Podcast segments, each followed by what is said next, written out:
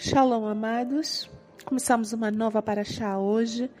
Para a primeira aliá, vamos ler do livro Bamidbar, no capítulo 30, a partir do versículo 2 até o versículo 17. Antes da leitura, faremos a brahá. Baruch atah Adonai, Eloheinu melech haolam, asher bahar banu mikol hamin, venatan lanu et torato, Baruch atah Adonai noten hatorá. Bendito sejas Adonai, nosso Elohim, Rei do Universo, que nos escolheste entre todos os povos e nos deste a tua Torá. Bendito sejas tu, Adonai, que outorgas a Torá. Para Shamatot, Matot significa tribos. Diz assim. Então Moshe falou aos líderes das tribos do povo de Israel. Ele disse: Eis o que Adonai ordenou. Quando um homem fizer um voto a Adonai ou obrigar-se formalmente por meio de um juramento, ele não deve descumprir sua palavra. Ao contrário, deve realizar tudo o que prometeu fazer. Quando uma mulher fizer um voto a Adonai, obrigando-se formalmente, enquanto for menor e viver em casa de seu pai, caso seu pai ouça que ela fez um voto ou que se comprometeu com algo e mantiver sua paz, todos os votos dela permanecerão válidos. Toda obrigação a qual ela se submeteu permanecerá. No entanto, se no dia em que seu pai ouvir sobre o voto, ele expressar sua desaprovação, nenhum de seus votos ou obrigações será válido. E Adonai a perdoará, pois seu pai expressou sua deprovação, desaprovação. Se, tendo feito votos ou se comprometido irrefletidamente a fazer algo, ela se casar, e seu marido souber a respeito dos votos e mantiver a paz com ela no dia em que souber disso, os votos e as obrigações dela permanecerão válidos. Se, porém, o marido expressar sua desaprovação no dia em que ouvir a respeito disso, ele invalidará o voto dela e a obrigação a qual ela se havia comprometido. E Adonai a perdoará. O voto de uma viúva, entretanto, ou de uma divorciada, incluindo todas as suas obrigações, continuará válido. Se uma mulher tiver feito um voto na casa de seu marido, ou tiver feito algum juramento, e seu marido ouvir sobre isso e mantiver a paz com ela e não expressar desaprovação, todos os votos e as obrigações dela permanecerão. No entanto, Caso o marido os anule no dia em que ouvir a respeito deles, tudo o que ela disse votos ou obrigações, não subsistirá. Seu marido os anulou e Adonai a perdoará. O marido poderá manter todos os votos e obrigações ou poderá anulá-los. No entanto, caso o marido mantenha a paz com ela, dia após dia, ele confirmará todos os votos e obrigações dela ele os deverá manter, pois susteve a paz com ela no dia em que ouviu a respeito deles. Se os anular, depois de ter ouvido sobre eles, ele suportará a culpa decorrente disso. Essas são as leis ordenadas por Adonai a Moshe, entre um homem e sua mulher e entre um pai e sua filha, se ela for menor e viver na casa do pai.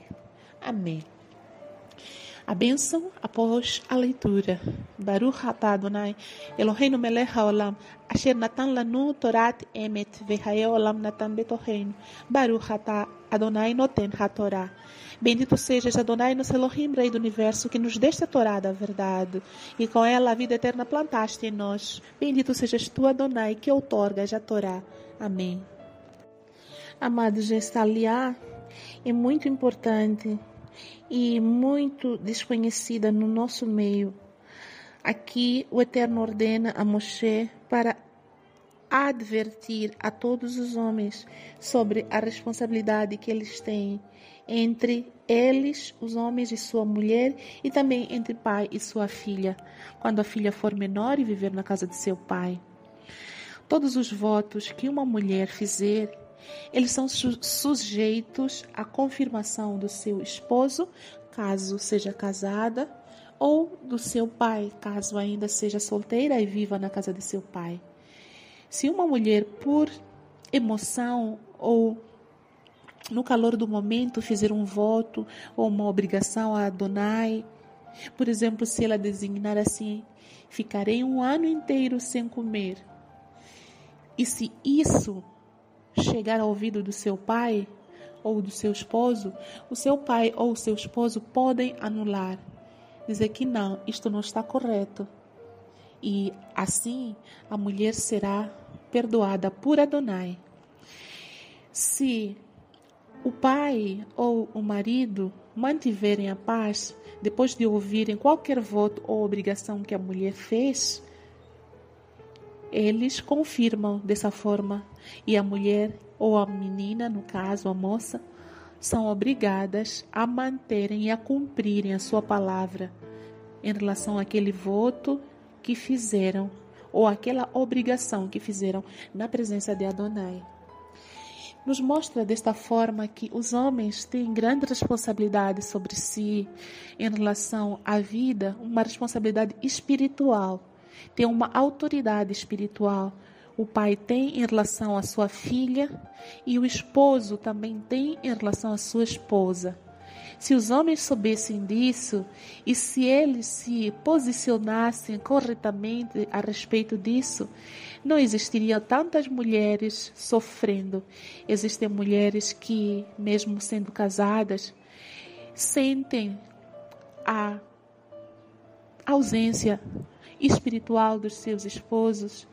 É como se elas fossem ainda solteiras ou viúvas porque os esposos não se posicionam devidamente, não tomam seu papel de roche, de líder espiritual da casa. E muitas vezes, muitas mulheres inadvertidamente fazem votos pesados e são obrigadas a cumprir aquele voto porque os seus esposos não se interessam por isso, nem sabem que a mulher fez um voto, que está cumprindo um voto, seja ele um jejum ou uma abstinência em relação a algum suprimento físico ou espiritual. E muitas mulheres estão carentes, estão carentes de esposos verdadeiros que ocupem o seu lugar, o seu papel de sacerdote da família, de líder espiritual. É uma grande responsabilidade que o Eterno colocou sobre os ombros dos homens, sobre essa responsabilidade, o Eterno vai cobrá-los, sabendo eles ou não. Eles têm, eles foram outorgados essa responsabilidade. Que os homens acordem para que muitas das suas esposas e filhas parem de sofrer o desnecessário. Mas qualquer homem que fizer um voto a Adonai, ele deve cumprir a sua palavra, conforme está escrito aqui. Isso significa que os homens são responsáveis por si mesmos, mas as mulheres têm alguém, têm uma cabeça sobre o seu corpo, que é o seu marido, caso esteja casada, ou o seu pai, caso ainda seja menor e viva com seus pais.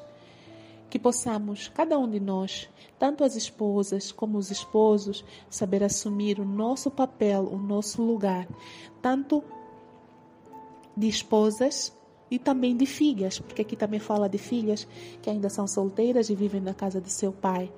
E sempre que uma filha ouvir uma reprovação da boca de seu pai, ela deve se lembrar que Adonai outorgou, deu a responsabilidade espiritual sobre a vida dela, da filha, ao pai.